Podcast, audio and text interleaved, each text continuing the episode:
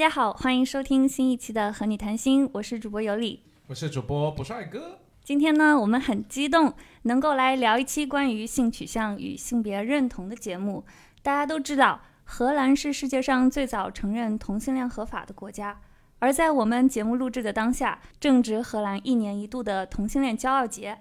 我们非常开心能够邀请到两位研究方向是性少数群体相关的博士生朋友，请我们的嘉宾和听众朋友打个招呼吧。大家好，我是浩，我的研究方向是 EDI 平等、多元化和包容性。大家好，我是马城乡下丽人，简称马丽人。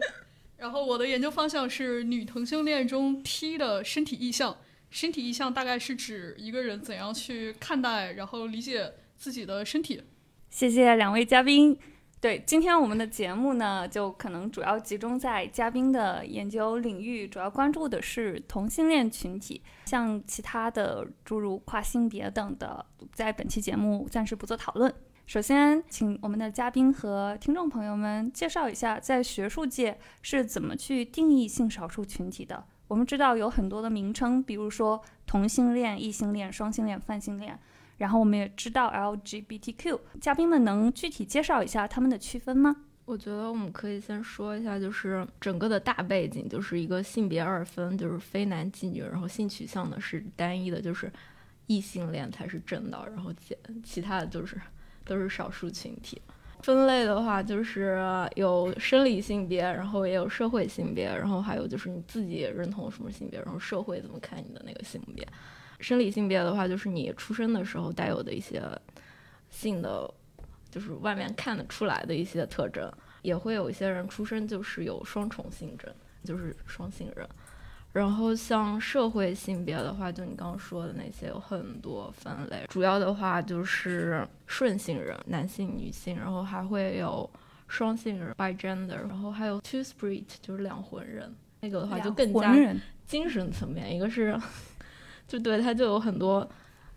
差不多。我可以打断一下吗？就是 two spirit 大概是指它最开始的时候是一个印第安人的定义，就是印第安人认为你你的身体上有两个灵魂，一个是男性的灵魂，然后女性的灵魂，对，然后你的身体可以两个灵魂同时存在，所以不一定一直是男性或者一直是女性，他们是可以同时存在的，所以我们叫 two spirit，就是两个灵魂，然后还会有酷儿。就是一些非传统性别，这个相似的就会有一些 gender non-conforming，就是你不把自己归为男性，也不把自己归为女性，然后还会 gender outlaw，其实都就是对我来说这些区别都其实挺难分的，因为它都是说就是我不把自己看为是传统的男性或者女性，还会有一些就是像 polo gender 和 pan gender，就是多种特质的。混合体或者就是泛性别，还有什么跨性别和流性人啊，或者或者无性人，就是有很多的分类。现在我我记得有问卷调查，它就是你一个 list 有好几十个那个性别你可以选，然后就非常的困惑，让被试者。嗯，另一个的话就是性取向的话，就区别于你自己的社会性别和对你有吸引力的人的社会性别，然后会有无性恋或者。半性恋或者有无浪漫情节、灰色地带、泛性恋、泛性浪漫，然后还有知性恋，然后就各种各样的分类。我还蛮好奇，就是大家都知道这些，就是作为 LGBTQ 群体，他们对这些都很了解吗？还是说他们？嗯，我觉得可能有些人自己都不知道吧。这个分类的种类是一直在增长，所以大家也得就是。经常的去网上查查资料什么的，然后你才能确定这个到底意味着什么。然后，可能圈子里面比较积极的分子会知道的更多一些。嗯，我可以插一句吗？说，我在两个月还是三个月前才做了 ally training。哦，那个是什么？呃，ally 是指就是如果你不是性少数群体的话，你怎样可以就是更多的了解性少数群体的一些分类啊，或者相关的知识，然后怎样的和。就是性少数的朋友们更好的去呃，就了解彼此吧。我身为一个研究就是女同性恋中的 T 的这样的一个人，然后我在两个月两三个月前做了 ally training，因为我觉得我的知识储备是不够的，所以不是所有的性少数群体一出生就知道所有的这些知识。就还是要后天学习一下。对，我觉得包括我们现在就研究者研究这个话题的，也会有每年都会有一些 training，嗯，培训，然后就会去告诉你哪一些词已经过时了，或者说不恰当了。就比如说那个，嗯，sexual rearrange surgery，就是性别重置手术，之前会有一些别的名字，然后现在就是有的人会觉得这个词有一些冒犯性，或者说不够。性格中立或呃性别中立，然后它就会一直会有更新版本。那现在最新的词是什么？呃，啊，没关系。哦，超纲了是吧？超纲了。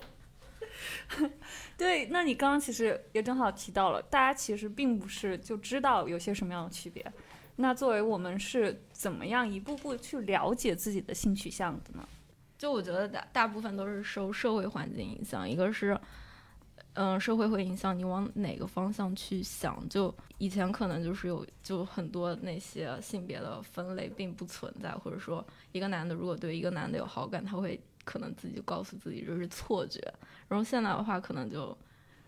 相反，就有些人可能或者有些小孩儿同人文看多了，可能就自己想试试，就说不定你对别人没感觉会有有感觉，想就是就整个的。社会环境我觉得有挺大的方向，然后另一方面它也会影响，就是你什么时候会去思考自己的性取向吧。感觉现在也就是有一种年轻化，就是年轻的那一代就会更接受不同的性少数群体的分类，然后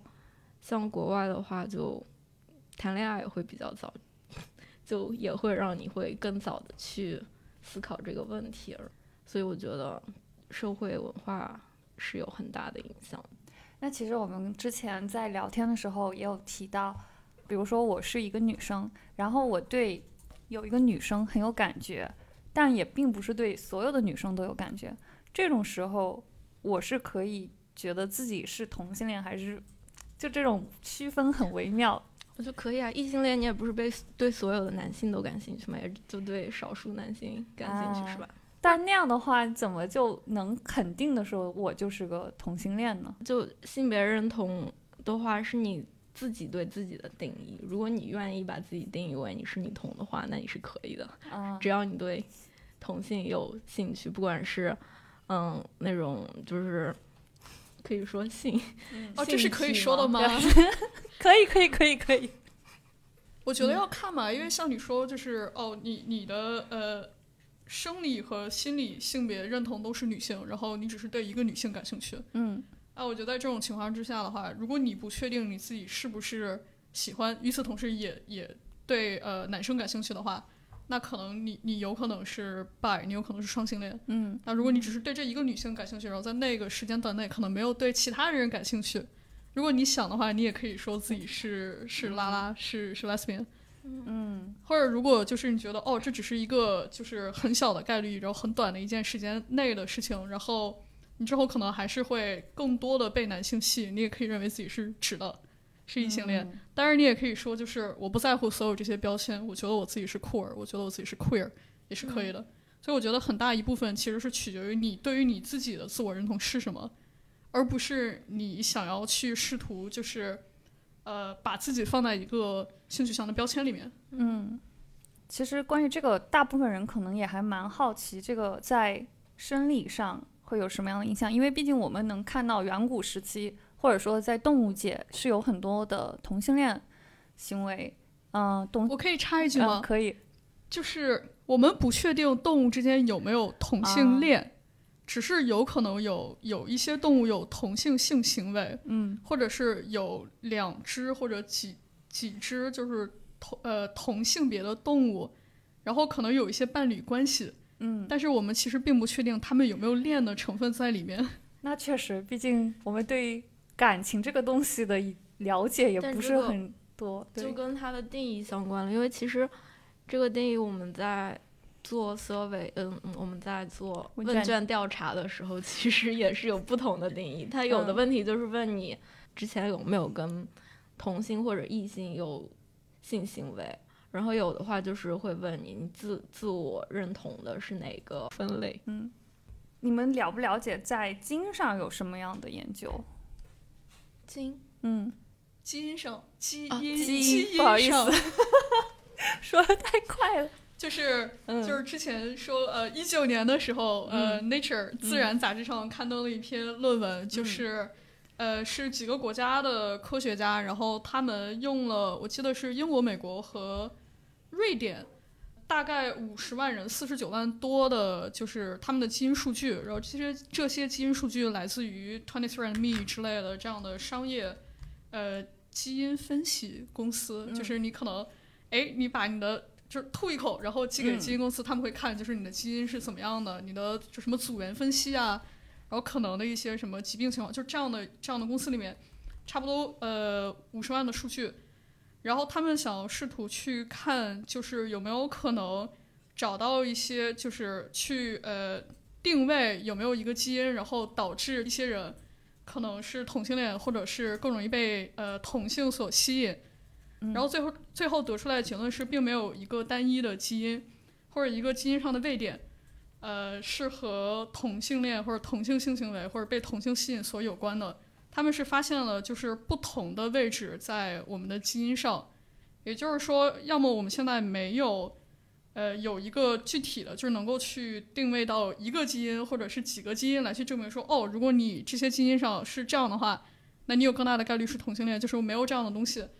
要么就是我们现在可能就是数据不够大，或者说我们的数据分析没有强到一个地步，来让我们去做一个更好的这样的关系在里面。嗯，对，嗯所以说就是没有发现，不代表不存在这种点。就是只是现在我没有一个就是一个确切的东西。嗯然后我记得很久之前，我因为这太无聊了，读过一篇文章，是说，哎，为什么有的人会是会是女同性恋呢？然后他们认为可能是就是这个呃孩子就是还在母亲的子宫里的时候，可能会更多的暴露在 testosterone，就是男性激素性激素里面。然后，因为在出生之前就 prenatal 的这种呃雄性激素的暴露比呃平时更多，有可能导致就是这些孩子在出生然后成长之后更容易就是身为女性，然后被女性所吸引，就是是女同性恋。嗯，但是也有可能是歪理邪说啦，就是只是只是说说而已了。嗯，那更普遍的一点的话，心理学界里面关于这种性取向有哪些理论解释？有没有是达成共识的？好像比较没有吧广泛的没有。没有啊，我不知道。这题太难了，这没关系对，但是有一个我很好奇的，就是就一般来说，像性少数群体性别认同，他们的发展变化是不是有一些普遍的规律？就是我我不能代表所有的性少数群体，但是如果以我呃现在的实验为例的话，就是我的受访对象是自我认同是 T 的女同性恋。那么 T 是什么呢？对，呃，我们一般是把 T 和 P 放在一起，嗯然后大家一般认为的，但它不一定是真实的哦。大家一般认为的是 T 是相对看起来更偏男性化的女同性恋，嗯，就是一般来说 T 的存在一定是要由 P 来去衬托，对，就是两个人当中那可能看起来更男性化的人是嗯 T，、相对概念。对，当然了，那我们现在也说，就是 T 的这个定义一直在变化的，毕竟现在有什么娘 T 啊、姐 T 啊之类的，所以也有看起来很女性化的 T。那么就是，如果是我受访者的经历的话，他们有有一些是因为在青春期的时候喜欢，就是意识到自己喜欢女生，从而意识到哦，可能可能我是女同性恋，就是有这样的一个 eureka moment，就是我们说哎灵光一现的哦，我被这个人吸引，那我可能我我应该是女同性恋，嗯然后一直这样下去。也有一些呃，就是受访者是因为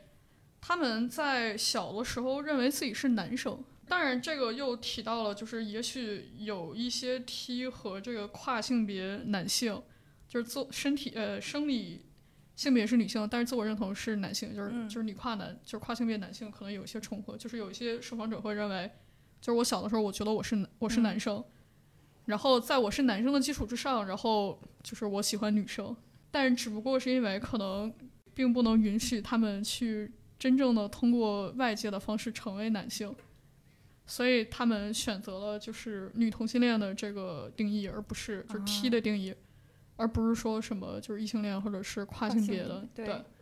所以就是有一些有很多，基本来说还是因为就是自自我的性别认同啊，外加就可能就是喜欢的人的性别，然后对再去看自己的认同的。那你也刚刚说到 P 和 T 的这个划分，我还不知道 P 和 T 这个词到底是怎么来的。好像最据说最开始的时候，P 和 T 是因为呃，T 是 tomboy，tomboy 啊，是指就是最开始的时候就是看起来很男性化的女性，然后 P 据说是因为是婆，所以我觉得可能就是是什么广东闽南地区，甚至是台湾这边就是传来的就是 P 和 T 的定义。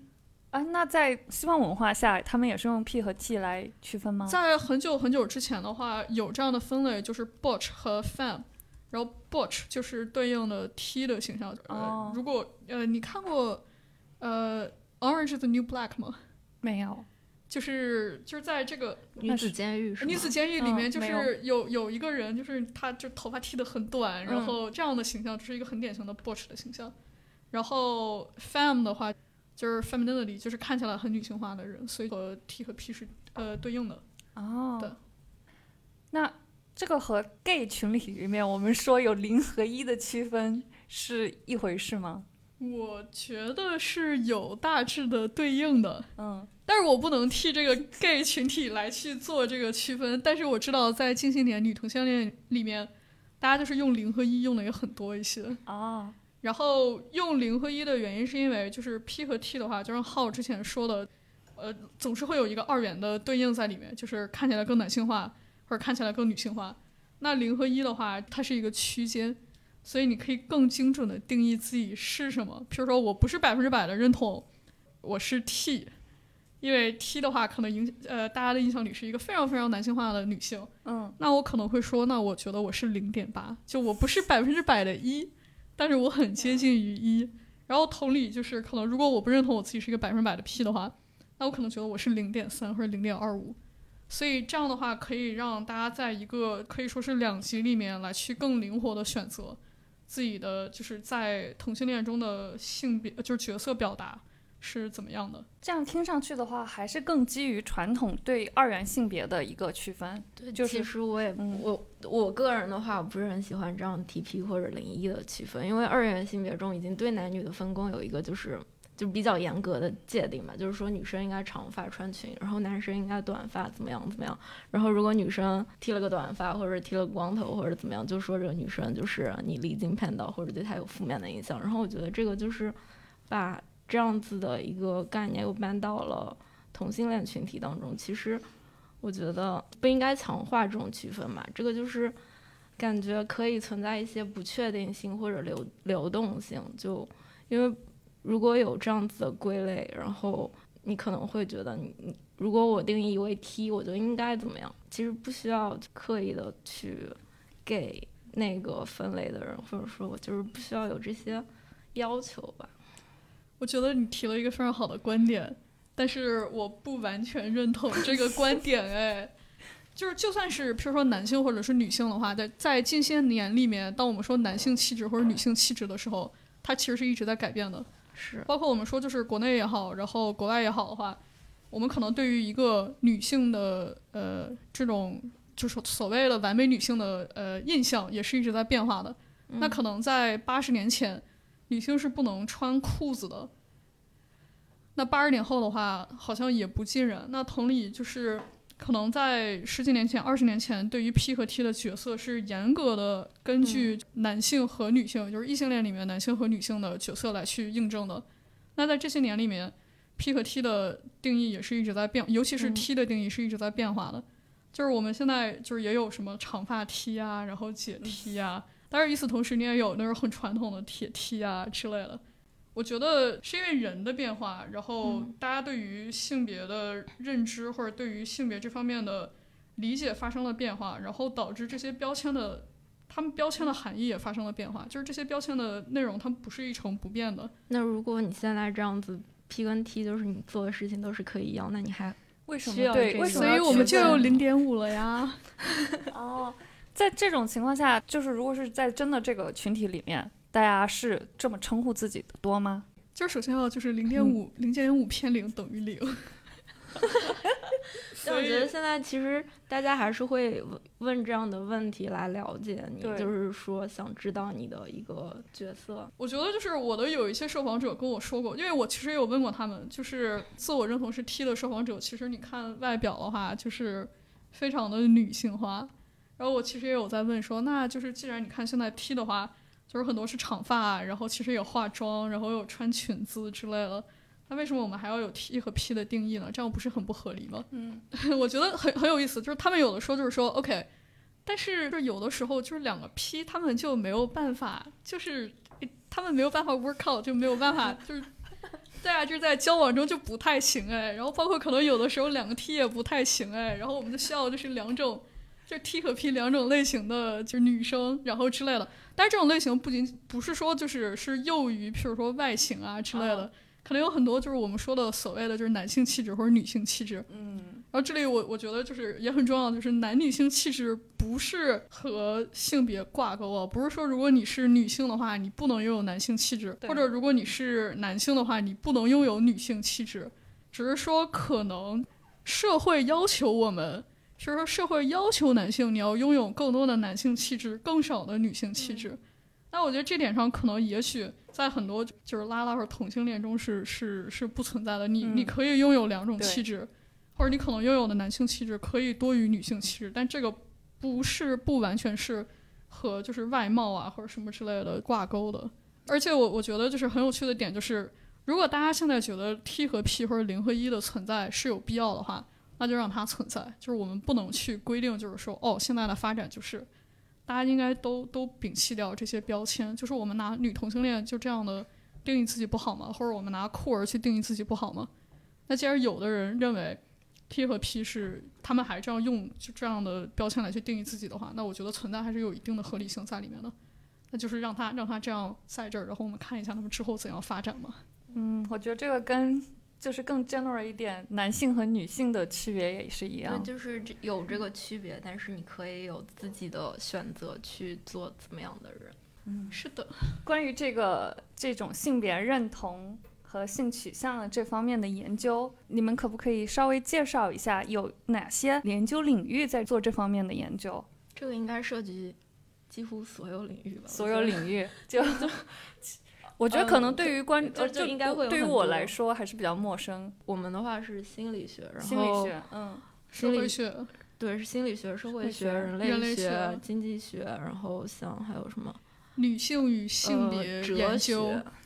嗯，然后还有文学，会不会都比较偏文啊？好像是。呃，不，刚还说那个跟那个基因相关的研究，哦生物那可能生物学应该也涉及。对，嗯，那就是心理学，或者说你们是在用什么样的研究方法去做这些研究？我的话是偏向于量化研究，但是其实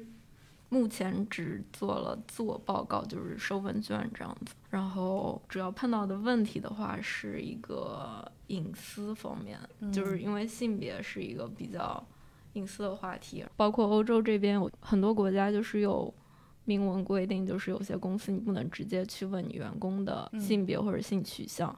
因为可能会造成一些不必要的歧视。所以，如果这样子的数据我们收到的话，就是如果你想知道性少数群体在职场中到底有没有受到一些歧视行为，那你就没有这个数据，你就不能去比较。另一个的话就是，如果我们是学校里研究人员，想要收数据，然后我们想要公司的数据，我们一般公司就会有一个守门人，就是你要跟这个守门人联系，然后才能得到那个他们公司数据，但是这个过程就很难，你要去不停的交涉沟通，因为这是人家公司的数据，不是你想要就能要到的。因为很多现在我们的实验还是是在线上一些数据，就比如说是亚 Amazon Turk 或者 Prolific，、就是一些线上收数据的网站上收，或者就是学生群体当中收，这样的话就不具有代表性。然后像我们本身就是研究的是职场的话，就会需要公司的一些数据就比较具有真实性，但是怎么去得到这个数据就很难。我研究的是顺性别女同性恋中的 T，然后对于自己的身体意向方面的东西。嗯，然后顺性别是因为我们希望，就是我希望我的研究对象的呃生理性别和心理性别都是女性，然后呃性取向的自我认同是女同性恋，然后在女同性恋中又认又认为又自己认为自己是 T 的角色。然后顺性别的原因是因为我在荷兰之前有一个就是第一个受访者。她是一个跨性别女同性恋中的 T，然后我们就是在做完她的访谈之后，发现，哎，好像和这个顺性别女性的一些问题是不太一样的吼，然后就把顺性别加了进去。嗯，然后研究方法的话是主要是用 qualitative 质性质性研究，用了一些呃访谈，还有可能是就是内容分析之类的，就是很很质性的东西在里面。嗯，研究缘起的话，是因为就是我虽然还没有问这个，哦，还没有问这个是吗？哦，抱歉，哦，对不起。我正准备问，但竟然你，现在开始问吧。好，我假装假装很自然的问一下。对，刚刚你们也说到了，收数据有很多的困难，然后可能大家都会比较感兴趣。你们为什么会做这方面相关的研究？哦，我要我要继续是啊，吗？你继续。哦，我继续，就这个原因是因为 我虽然自我认同是女同性恋，但是我其实对于自己没有一个标签上的要求，就是我觉得我自己是女同性恋，然后就结束了。但是很多就是我日常中最新认识的朋友啊，或者是见过的人，大家就会假设，在我还没有跟他们出柜的时候，先是会假设，哦，你是女同性，你是拉拉吧？哦，我说对，然后你是 T 吗？我说哦，没有哎，我没有认为自己是 T 哦。但是就是有很多大家就不论是直人也好，然后拉拉也好，就会说哦你铁 T，然后就哎你说谁铁梯了？我自己都没有觉得我是铁梯 哎，怎么感觉就怎么会这一样？我不觉得铁梯是骂人，我只是很困惑，就为什么说我是铁梯 所以我就很好奇，就是 T 的经历到底是怎样的？因为如果我们看一下，就是国外关于女同性恋的研究的话，就首先女同性恋的研究就很少，然后更不要说就是女同性恋里女同性恋再往下分类，比如说 T 的研究。然后我觉得就是。如果如果做这个方面的话，我可能会更加了解我的群体，或者大家认为我是的群体。嗯，然后其实我在访谈的时候，就是也就是和其他的 T 访谈的时候，然后我问大家的一个问题是，就是你觉得，呃，T 是什么样子的？就有什么办法能够让你就是大街上如果来一个人，就是怎么样能让你快速确定，就是大街上大街上对面那个人是 T 吗？然后二十多个受访者里面，就是可能十八九个会指着我说：“哦，就你那样的。”对，就是我已经默认，就是看我这张脸，就是看我的话，我就我就是铁 T 的代表，就找不到看起来比我更 T 的人了。是的，我可以跟就是我们的听众朋友稍微描述一下吗？就是他们可能没有办法想我象。拒绝。你的照片，行，好的，就是你们能想象到的，就是对 T 长什么样子，我我都是，然后也包括了大家认为哦，铁 T 都是长得比较矮的人啊，你是这样的，哦没错。是我我是有这样子的期待吗？不是就是有大家会期待 T 比较高，但是你实际来看的话，其实蛮多 T 还是挺矮的。荷兰挺多 T，很高。就是如如果我们说国内的话，嗯如果我们说国内的话，很多 T 还是蛮矮的。OK，哦呃，我的话，嗯我的研究主题其实是打工人在职场能不能真实的做自己，嗯然后这样子的感受，就是这种真实感对他们自己职场生活的影响。但我的切入点是职场的性少数人群，因为我导师是 LGB Plus 特聘教授，所以哦，所以就是收数据会比较方便，然后个人兴趣嘛，肯定也是有的。不过我之后打算的话，就是肯定是要延伸到就其他的少数群体，就比如说年龄、种族、宗教、文化或者残疾或者别的嗯一些造成的差异。我感觉这些话题都很有意义哎。嗯，嗯，那研究过程中有一个问题是为玛丽人准备的，研究过程中遇到印象深刻的事情。哎呀，怎么说呢？就是我觉得国内的 T 都很有意思哎，我听到了太多了，就是什么和前女友之间发生的故事啊，然后什么现任啊，然后前任纠扯不清啊 之类的。就是你和你和一个 T 去聊天，嗯然后你发现三十分钟之内一定会带上就是彼此的就前任的就是故事，然后就分享，然后抱头痛哭之类的，就是哦，我也有个这样类型的前任哎，哦，你也是吗？啊，这样子。但是我觉得最有意思的是，就是我发现，就是如果是 T 的话，如果你以以我现在为例的话，就是以三十二到三十五作为分界线，嗯然后会发现三十岁以上的或者三十五岁以上的 T 的话，就是大家对于接受自己的取向，或者说就是对于就是你是你是一个中年的 T，然后你已经步入呃社会一段时间，你其实也工作了一段时间。与此同时，你要你要要去面对来自于家庭和社会上对于就是你到一定年龄可能需要结婚这件事情的反应是很不一样的。我觉得二十多岁或者可能呃还是学生，然后可能才只是社会人几年的 T，就大家对于自己的未来非常有自信，就是、哦，老娘要和我女朋友走到最后，然后就是我我会考虑和家人出柜，什么和直人结婚，就是和男的结婚，不可能，想都不要想。但是如果就是三十五岁的 T 的话，当然可能一部分原因也是因为有有时代的限制了，因为可能十年、十五年甚至二十年之前，那我们其实对于同性恋没有那么的友好。然后我就知道，我有一个受访者，他可能就是在二十六岁的时候选择了和男性行婚，然后行婚就指就是呃，一般来说就是一个女同性恋和一个男同性恋，然后呃合作，合作结婚，但是证是真的，然后也就是说婚姻是真的，只不过就是可能感情是假的。嗯然后她其实可能也和她的丈夫在一起，可能有十年左右。然后就是每年就是过年的时候要去男方家过年，但是她跟我说，就是说对于她的而言的话，就这个生意其实很划算，因为她每年就是三百六十五天里面，就那五天是就是最不自由的，除此之外她都非常的自由。她就说我没记错的话，她丈夫的就是男朋友，呃，也是行婚，然后他现在的女朋友好像也是也是，我忘了是行婚没有离离婚，还是行婚之后离婚了。就是年龄大一点的拉拉，尤其是 T 的话，我觉得经经历和和就是相对年轻一点的拉拉的经历非常的不一样。接下来有个非常有意思的问题，我已经休息太久，但是 呃，因为接下来有一个非常有意思的问题，就是有哪些因素，包括个人因素，包括社会因素，包括所在群体的这个身身边人的因素，会影响到这些性少数群体做出出柜的决定。好了，你已经回答完了，个人因素再加环境因素的影响嘛？嗯，可以更具体一点的回答。当然，个人层面的话，会有个人对待风险的态度。就比如说，如果你能承受的风险的话更多的话，你就可能更愿意出轨。因为出柜对很多同性恋恋群体来说是一个高风险行为。嗯，一个是承受风险的态，对风险的态度和承受风险的能力，然后还有自我监控的倾向。就比如说，嗯，自我监控就是你会不会想要去迎合社会的期待。所以，如果你越想去迎合社会的期待，在整个大环境下，可能就是如果那个社会环境是比较排斥同性恋的，那你就会选择不出轨。如果那个社会是非常有包容性的，那你就会选择出轨。然后还有就是你职业发展的阶段，就如果你已经是以高位了，或者说整个公司都是你的，那你想出轨就出轨，你就不怕有人把你给开除或者穿小鞋了。如果你还有一些其他可能被人歧视的点，就比如说在欧洲的话，你又是一个性少数群体，然后又是一个宗教少数群体，或者是种族少数群体，然后如果你有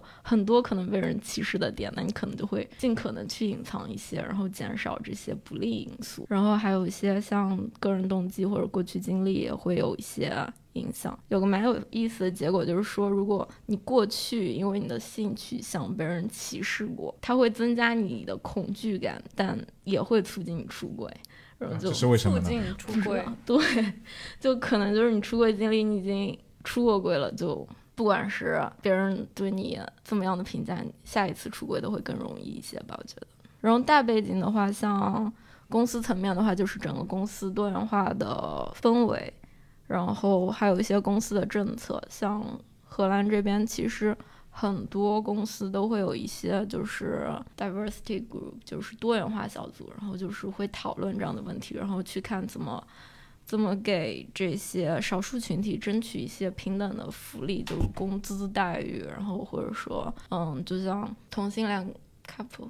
同性恋情侣，嗯，同性恋情侣，然后如果他们领养了小孩，他们也是可以那个休育儿假的，然后就像这样子的政策也会有影响。然后还有你所在行业对整个性少数群体的包容性，所以大家也会看到像艺术界或者说啊，只有搞艺术啊。艺术，我想不出别的了，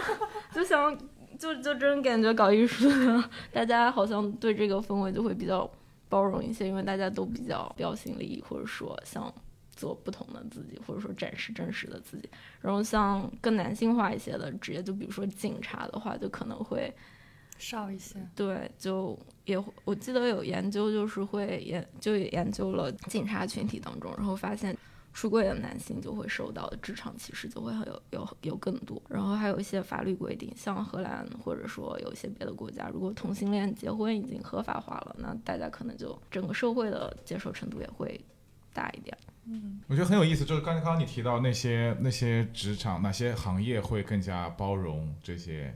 呃，或者说行业给人感觉的包容性会影响到行业中的个体他出柜的决定。就想到在在我们组织研究领域也会说，行业本身其实是有污名化和非污名化的行业。嗯就有些行业，比如说比如说那个非常著名的是救火救火救火那个就是消防消防对消防员，消防员，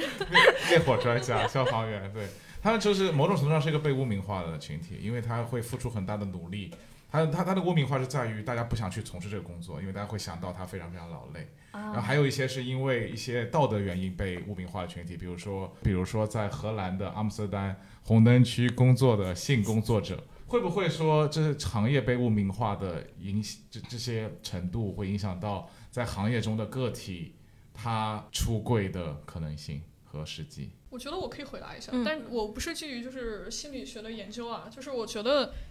出轨与否并不是行业的污名化，而是行业对于同性恋或者说对于就这个尤尤其是我认为是男性的话，就是 masculinity，呃，男性气质，嗯。嗯。就是如果你没有男性气质的话，你是否会遭到攻击或者是排斥，甚至是呃 bullying，bullying 是欺凌？霸凌，霸凌。嗯。是不是说，就是如果如果在军队的话，军队是一个非常需要男性气质或者说有毒男性气质的地方。那如果你是一个男同性恋，然后与此同时你可能并不是那种看起来很有男性气质的类型的话，那你可能会有更大的可能性遭遇到霸凌或者是攻击。尽管我我猜，可能也许在军队里，就是同性性行为并不少。那如果这样的话，是军队里的女性出轨的话就没问题了，因为她 他们但是本身就但是男性，但是军规军规里的呃军队里的女性的问题是，她是女性啊，就是可能对于军队女性来说的话，如果你被霸凌或者说有有一些就是这种呃歧视的出现的话，并不是因为你是同性恋，而是因为你是女性。对对，这个问题变得又非常复杂，特别是这种性少数和这这是可以说的吧性别是是可以说 可以说，你可以说可以减。对，那刚刚刚刚其实呃，刚刚其实浩说到一点是说，特别是在职场工作当中，有些人他不敢去出柜，不敢去表达自己的性取向，他的原因是在于怕的他的这样一个出柜的行为，导致了他遭到一些在职场生涯发展过程当中遭到一些阻碍。所以具体来讲，这些人他们会遭到怎样的挑战？因为你也是做这方面研究的。就如果是出柜了的话，就大家都知道会有一些对性少数群体的歧视，或者说排斥。所以，如果出柜了的人，肯定是无法避免的受到一些负面影响。具体表现在哪里呢？就比如说有经济学的研究，就是他们创了很多 LinkedIn 的领英的假的简历，然后他们就只改变了那个人的性取向，然后剩下的教育经历啊，然后他们的一些个人能力啊都是一样的，但是这个就导致了。就是他们收到第一轮面试通知的比率，就性少数群体会更少一些。然后还有一些，就比如说让别人看两个一样的个人简介也是，然后就如果只是性取向那块不一样，但是对他的评价还是会有差异，所以就是潜在的负面影响是无法避免的。所以你出柜的话就很难，但是不出柜也很难，因为不出柜的人他受到内心跟外界双重的摧残。就一方面的话，你觉得我不再做自己的真实的自己，然后就是心理健康，或者你又怕被别人看出来，然后就会很焦虑，然后会有一些心理负担，可能工作也没有办法全身心的去投入，因为你可能会避免让你同事发现你是你是同性恋，然后你就可能会一些社交场合你就会去避免接触，然后跟同事之间，就比如说一些同事聚在一起，肯定会有一些聊聊八卦什么的，你就没办法参与到这样的地方，因为可能会扯到你自己，你就只能躲过去、绕过去。这样的话，可能就会影响你跟同事的一些交集。然后，像在职场中建立人际圈是一个非常重要的因素。对你的升职、对你的个人发展都是很重要的。但是如果因为你想要避免谈这个事情而错过了这些机会的话，就对你的事业会有影响。而且如果万一你的同事看出了一点噱头，他觉得你可能在隐藏你自己的性取向，你在说谎，那就更会对你产生负面的影响。像最近这边也有一个问卷调查，就是欧洲的一个研究，他就让人评价了出柜跟不出柜的两组同性恋。然后不出的那一组就普遍的就被认为更不道德、更不友好。虽然他们对你能力的评价没有影响，但是你在工作场合肯定还是会不被看好，因为大家都不愿意跟你有有交集。不过可以补救一下，就是如果同事发现你不说的理由只是为了避免。避免被歧视，然后他们可以体谅你的这个理由的话，就就可能对你的评价会更积极一点。就是如果你是被迫来隐藏，而不是为了升职加薪或者说动机不明的话，就会好一些。这种影响是对于职场新人来讲影响更大，还是对于职场已经很资深的领导者、管理者会有更大影响？好问题，我也不知道。但我觉得这个对，如果你已经是职场。高层了的话，你可能就无所谓，你甚至会想要有一个，就是建立一个别人的榜样，所以你那时候出轨甚至是有一些优势的。嗯，这可能是你的下一个研究话题。对，那回到这个污名化本身，大众对于就在在更加广泛的范畴里面，不一定是局限在职场，在更加广泛的范畴里面，大众对于性少数群体的这种污名或者对他们的这种刻板印象。会怎么样影响到他们本身的自己的身心和认同？就是我，我只能说这个中国的例子。如果就只是说到大众对于性少数群体的污名的话，根据我和呃之前受访者的访谈的话，好像很多的污名化并不是关乎到这个人的性取向，而是他的男性气质和女性气质。嗯哼，我有一个受访者曾经和一个就是饭店老板聊天。然后他说，就是比起那种看起来更男性化的呃女生的话，他其实就这个老板更瞧不起看起来很女生女性化的男生。他是因为在这个社会里面做男性是有优势的。呃，你生一个女生，然后你拥有男性的性别气质，或者你看起来更像一个男生的话，意味着你这个人就是你很有拼搏的这个勇气，然后你想要去更加的努力，然后获得更多的东西。这个事情是应该值得赞扬的，但如果你是一个男生，但是你却抛弃掉了给你的男性气质，然后你去选择拥有女性，就是拥有更多的或者展现出更多的女性气质的话，这意味着就是老天赏你饭吃，但是你不吃，所以你你自动的放弃了你的优势，然后所以这个这个面就是这个饭店老板就是瞧不起这样的人。欧洲这边也是这样的，因为这边研究是其实是一样的。结果就是女同性恋和男同性恋的评价就是大家会更看不起男同一些，因为他们放就是像你说放弃了一些自己的。所以这本质上来说的话，就是相当于我们其实还是对于就是男性气质和女性气质有一些刻板印象在，就是仿佛是男性气质是更好的。对。但如果你有女性气质的话，譬如说你很感性，或者说你能够去理解他人的一些情感。然后你去展露自己的一些情绪在其他人面前，好像仿佛这些东西是是不对的，是是不应该拥有的。那在基于这个之上，然后再加上就是可能对于同性恋的一些刻板看法的话，我觉得有两种可能性：一种就是大家就是可能那我就不出柜了，就是我我不会和所有人出柜，我只跟我亲密的朋友，我甚至不会跟我的家人出柜，或者说像我。的受访者一样，那我我选择就是所回归所谓的空气引号回归家庭。那那我和男性，我和男其他的男同性恋行婚，这样的话我可以躲过不仅仅是大众，还有就是我亲密的家人对于同性恋的这些负面的看法。然后我去回归所谓社会认为应该是对的事情。那还有一种就是我不在乎，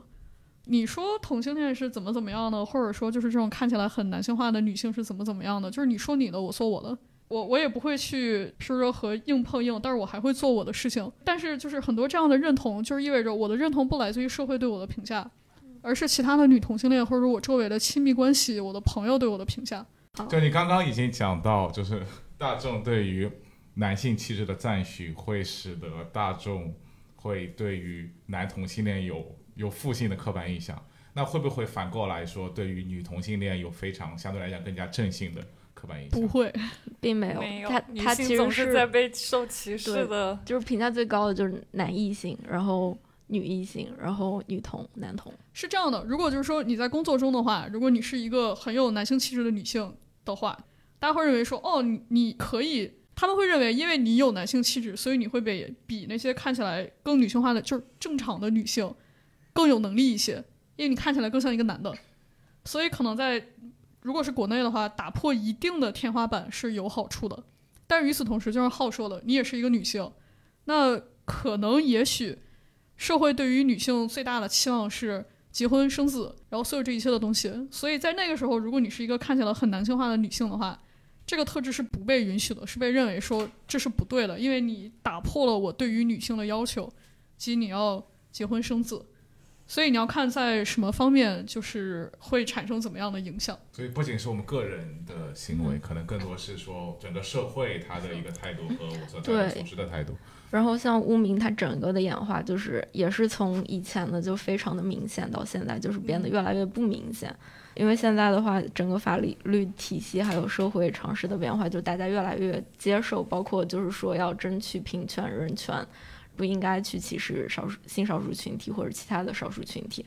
就像在荷兰现在的话，他们还是会有歧视，就是会变得比较不明显，或者说不敢做的明显。然后就是可能会从什么肢体冲突，或者说明明面上的骚扰，然后就是变成精神上的压迫，或者说言语攻击啊，到以前可能就是会会比较直接，现在可能就是跟你避免接触，然后或者说就是以前是一种憎恶的那种态度，现在就可能说我对你，嗯，我就不关心你。嗯，或者说跟性少数群体接触会有一些不适感或者紧张，就是这些比较微小的这些就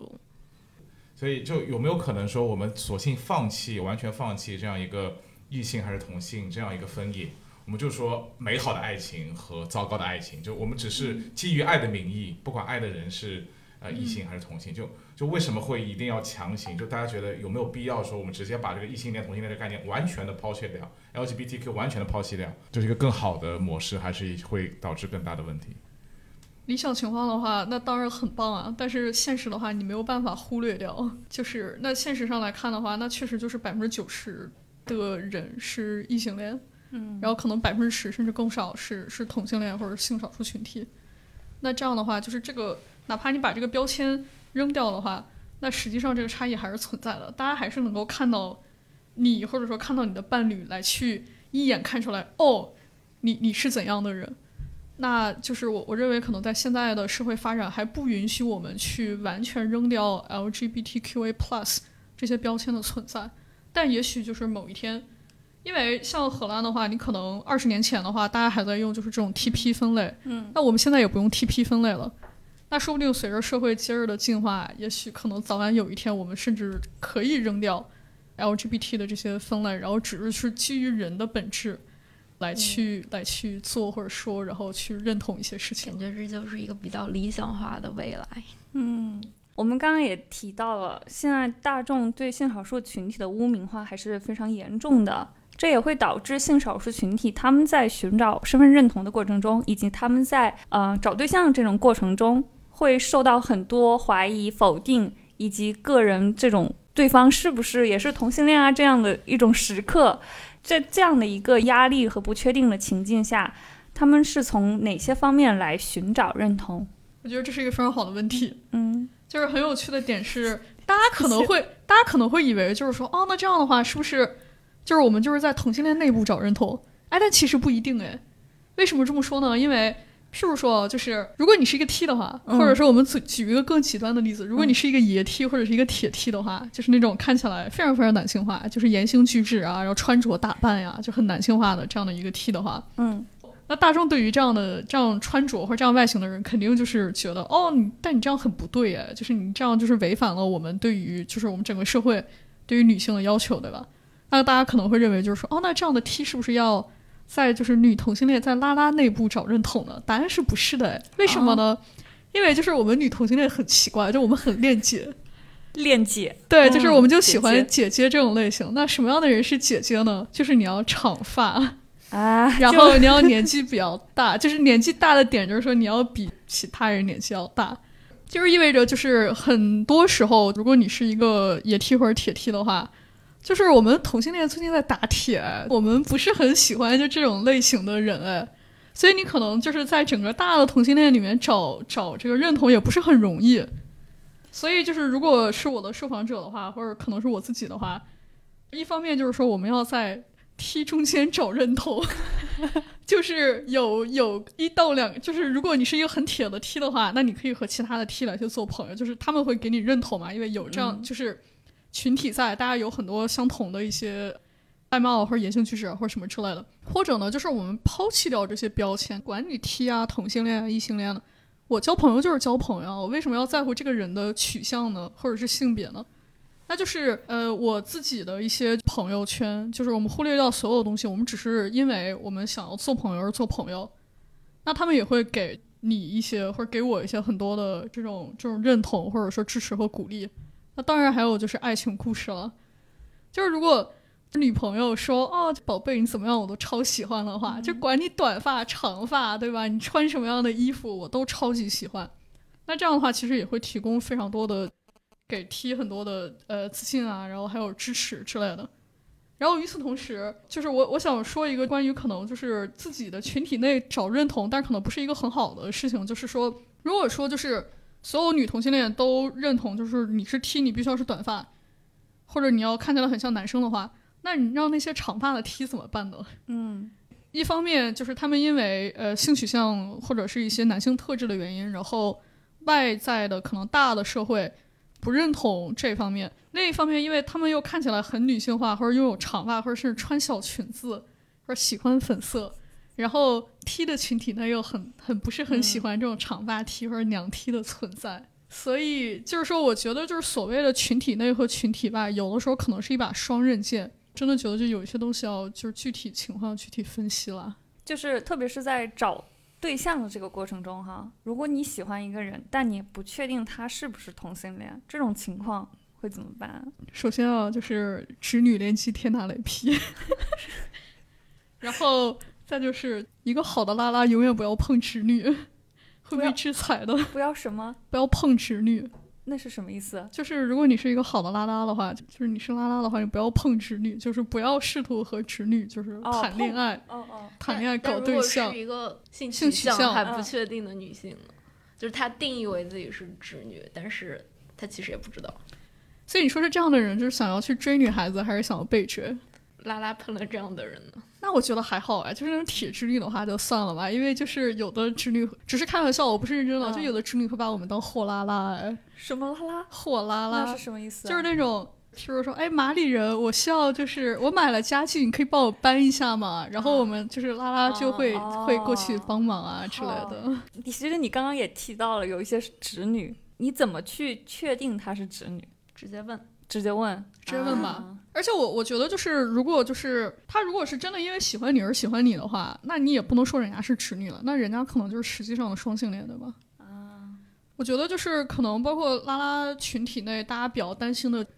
呃，就是这个这个女生她和你交往之后，然后转头就和男生结婚了，或者和男性在一起了，然后三年抱俩的话，这样很容易就让拉拉得 PTSD 的。是啊，是，呃，很重要的点就是说，我觉得大家就是作为个体，就尽量还是不要在在群体中找认同啊。就不论是如果你是一个同性恋，然后你想要在一个大的社会中找认同，还是说你为了想要在同性恋中就是找到认同，然后改变自己的性格、言行举止，然后外貌、头发长短这个那个，我觉得这可能都不是一个很好的方法。嗯，我觉得更重要的还是来自于就是自己自身的认认同。自我的身份认同。你你自己接受你自己才是最重要的。那别人就是外界的看法的话，可能没有那么重要，因为可能真的只有你自己才最了解，然后你自己。其实我们平时也能够接触到有一些精英或者明星，他是选择公开出柜的，比如说苹果公司库克。就是我们该怎么看待这些性少数群体里面这些公开出柜的精英或者明星形象？我自己觉得是两方面，就是第一方面的话，我觉得有这么多的模范，也不能说是模范吧，就是其他的就是同性恋在的话，我觉得是对于就广大的性少数群体来说是是一个比较令人鼓舞的事情。嗯，就类似于你看，就是哪怕哪怕他是 gay 的话，他也可以成为就是可能全、呃全世界市值比较大的公司的 CEO，然后或者说哦，就是你看，就是我的性取向和和我能够成为一个多优秀的人，或者我能取得怎么样的呃成果是是无关的，不是因为就是我是同性恋就仿佛我不能取得很好的成绩或者什么之类的。但与此同时，另一方面就是，如果就是我们也得意识到，我我认为在任何群体当中哈，就是你成为一个优秀的人的话，它概率没有那么高的。就是我们也得意识到，其实绝大多数的人，就包括我在内，可能包括你们在内，我们都是普通人，不是所有人都能够成为库克，嗯，也不是所有人都长得非常好看。广大的性少数群体都是普通人，那我们也有长得矮的、长得丑的、长得不够白的，或者是工资赚的没有很多的，甚至可能是。没有受过高等教育的同性恋的存在，那我们也要意识到，就是绝大多数的人都是普通人，我们不能去假设所有的同性恋都是所谓的完美的同性恋，对吧？不是说我必须要很优秀才能去说，才能去承认我是同性恋，对吧？但我觉得现在这样子的性少数群体中的精英跟明星会有营销成分吗？就是。多多少少会有一些人会故意用这个身份吧。举个例子，可能会有一些所谓网红，有一些为了炒 CP，他们就还是类似于那种就是粉红经济，就是我们应要面向的是可能性少数群体，嗯，要打个擦边球之类的。对，最后有两个问题是关于广大占比的异性恋。为什么会有一些同性恋恐惧症的存在？但我觉得同性恋恐惧症不一定要是异性恋才有同性恋恐惧，同性恋可以有同性恋恐惧，是吧？可以可以详细讲一讲为什么会有这样子的恐惧症存在吗？有些人说恐同即身贵，这个是有可能的吗？我觉得一部分是因为还是刻板印象，就是会有人很容易就是把同性恋跟艾滋病啊什么的联系起来。然后就是会觉得性少数群体体就等于不洁，或者说道德低低漏、伤风败俗，然后会就觉得 HIV 艾滋是病毒，然后你 作为性少数群体，你也是病毒，然后就会，但但其实像艾滋这样的话是通过血液性传播，不是通过空气或者汗液或者泪液、唾液传播的，就是你们共处一室的学习、聊天、做朋友。包括拥抱啊、吃饭啊什么的都是没有问题的，所以就是我觉得这部分的恐惧，如果你是生在现代的话，应该是知道你不用怕这部分。包然后是性少数群体，其实也不应该跟艾滋挂钩，这只是我觉得是很久以前美国的一个已经非常过时的想法了吧。另一部分我觉得是本能的排异，因为现在传统或者说主流的嗯。认可的还是男女的二元性别体系，然后默认你是异性恋，然后像性少数群体就会被归为异类，异类的下场就一般都不太好吧。嗯，主流群体会觉得这是一种对他们权利或者说对他们地位的威胁，然后可能会个人利益受损。然后像西方的话，还有部分就是宗教，就不管是基督教还是穆斯林，之前都是会把同性恋看作是。一种罪过，然后像恐同这个这个说法，说是说是恐惧或者说害怕，但其实它包括的是一系列的负面情绪，就不仅仅是恐惧，还有可能就是一种厌恶、憎恶或者轻蔑或者带有偏见感。我觉得这还是跟历史上就是同性恋有很长一段时间被污名化的历史是相关的。像从去污名化到现在西方国家一些同性恋合法化，其实这个时间也是挺短的。那刚刚说到那个恐同即身贵，这个是真的有可能的吗？就像浩之前说的，就是同性恋有可能是恐同的。我觉得可能归根结底还是就是对自己或者说对呃一个取向的排斥，不论是害怕也好还是厌恶也好，其实本质上来讲可能就是否定自己，然后再否定他人。对，嗯，作为我们日常的生活中，如果身边碰到性少数群体的时候，多多少少。就跟他们相处聊天的时候，会有有一丝丝的不自然，怎么才这是可以你？觉得吗？我不要你觉得，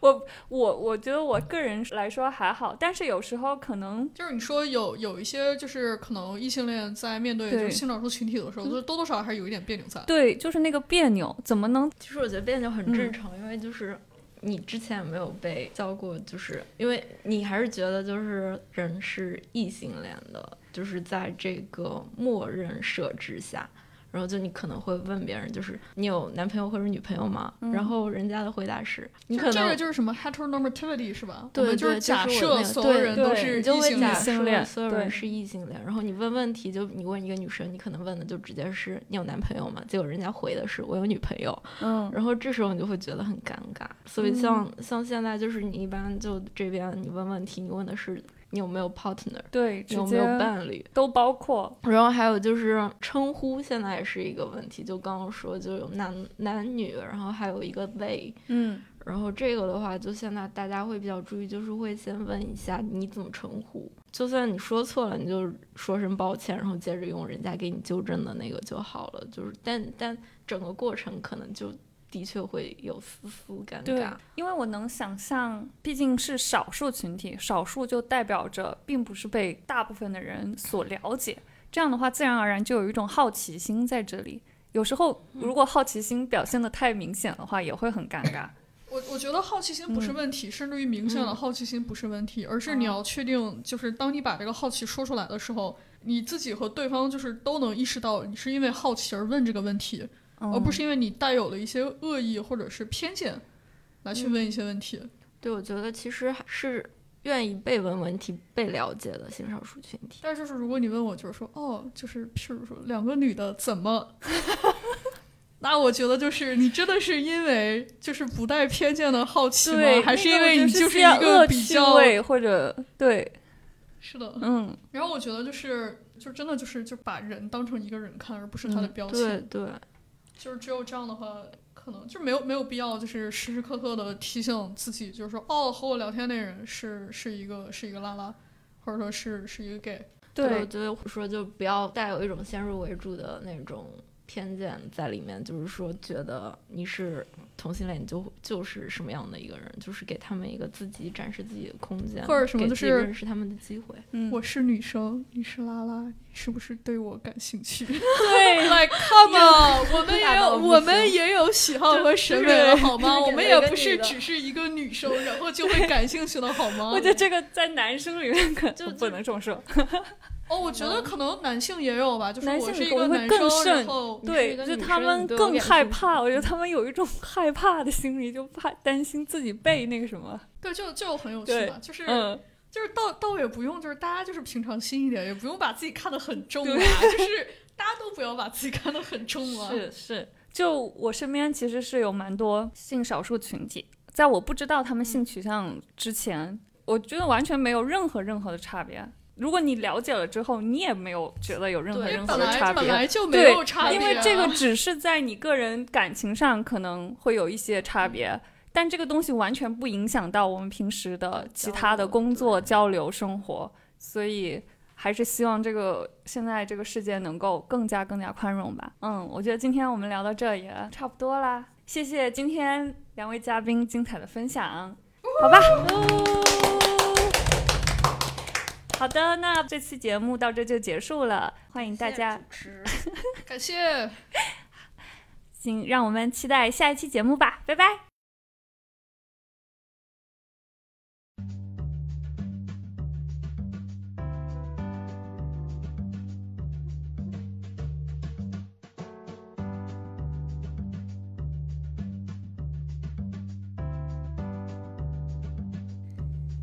和你谈心是一档由几个在荷兰学习工作的心理学研究者发起的播客，旨在从心理学的视角来探讨我们的日常生活，分享有价值的研究，提供有意思的观点。很高兴能在播客中与你相遇，和你谈心。你可以在小宇宙、Podcast、喜马拉雅等平台收听我们的节目，也欢迎在评论区留下自己的观点。如果你喜欢我们的节目，记得在苹果播客给我们五星好评哦。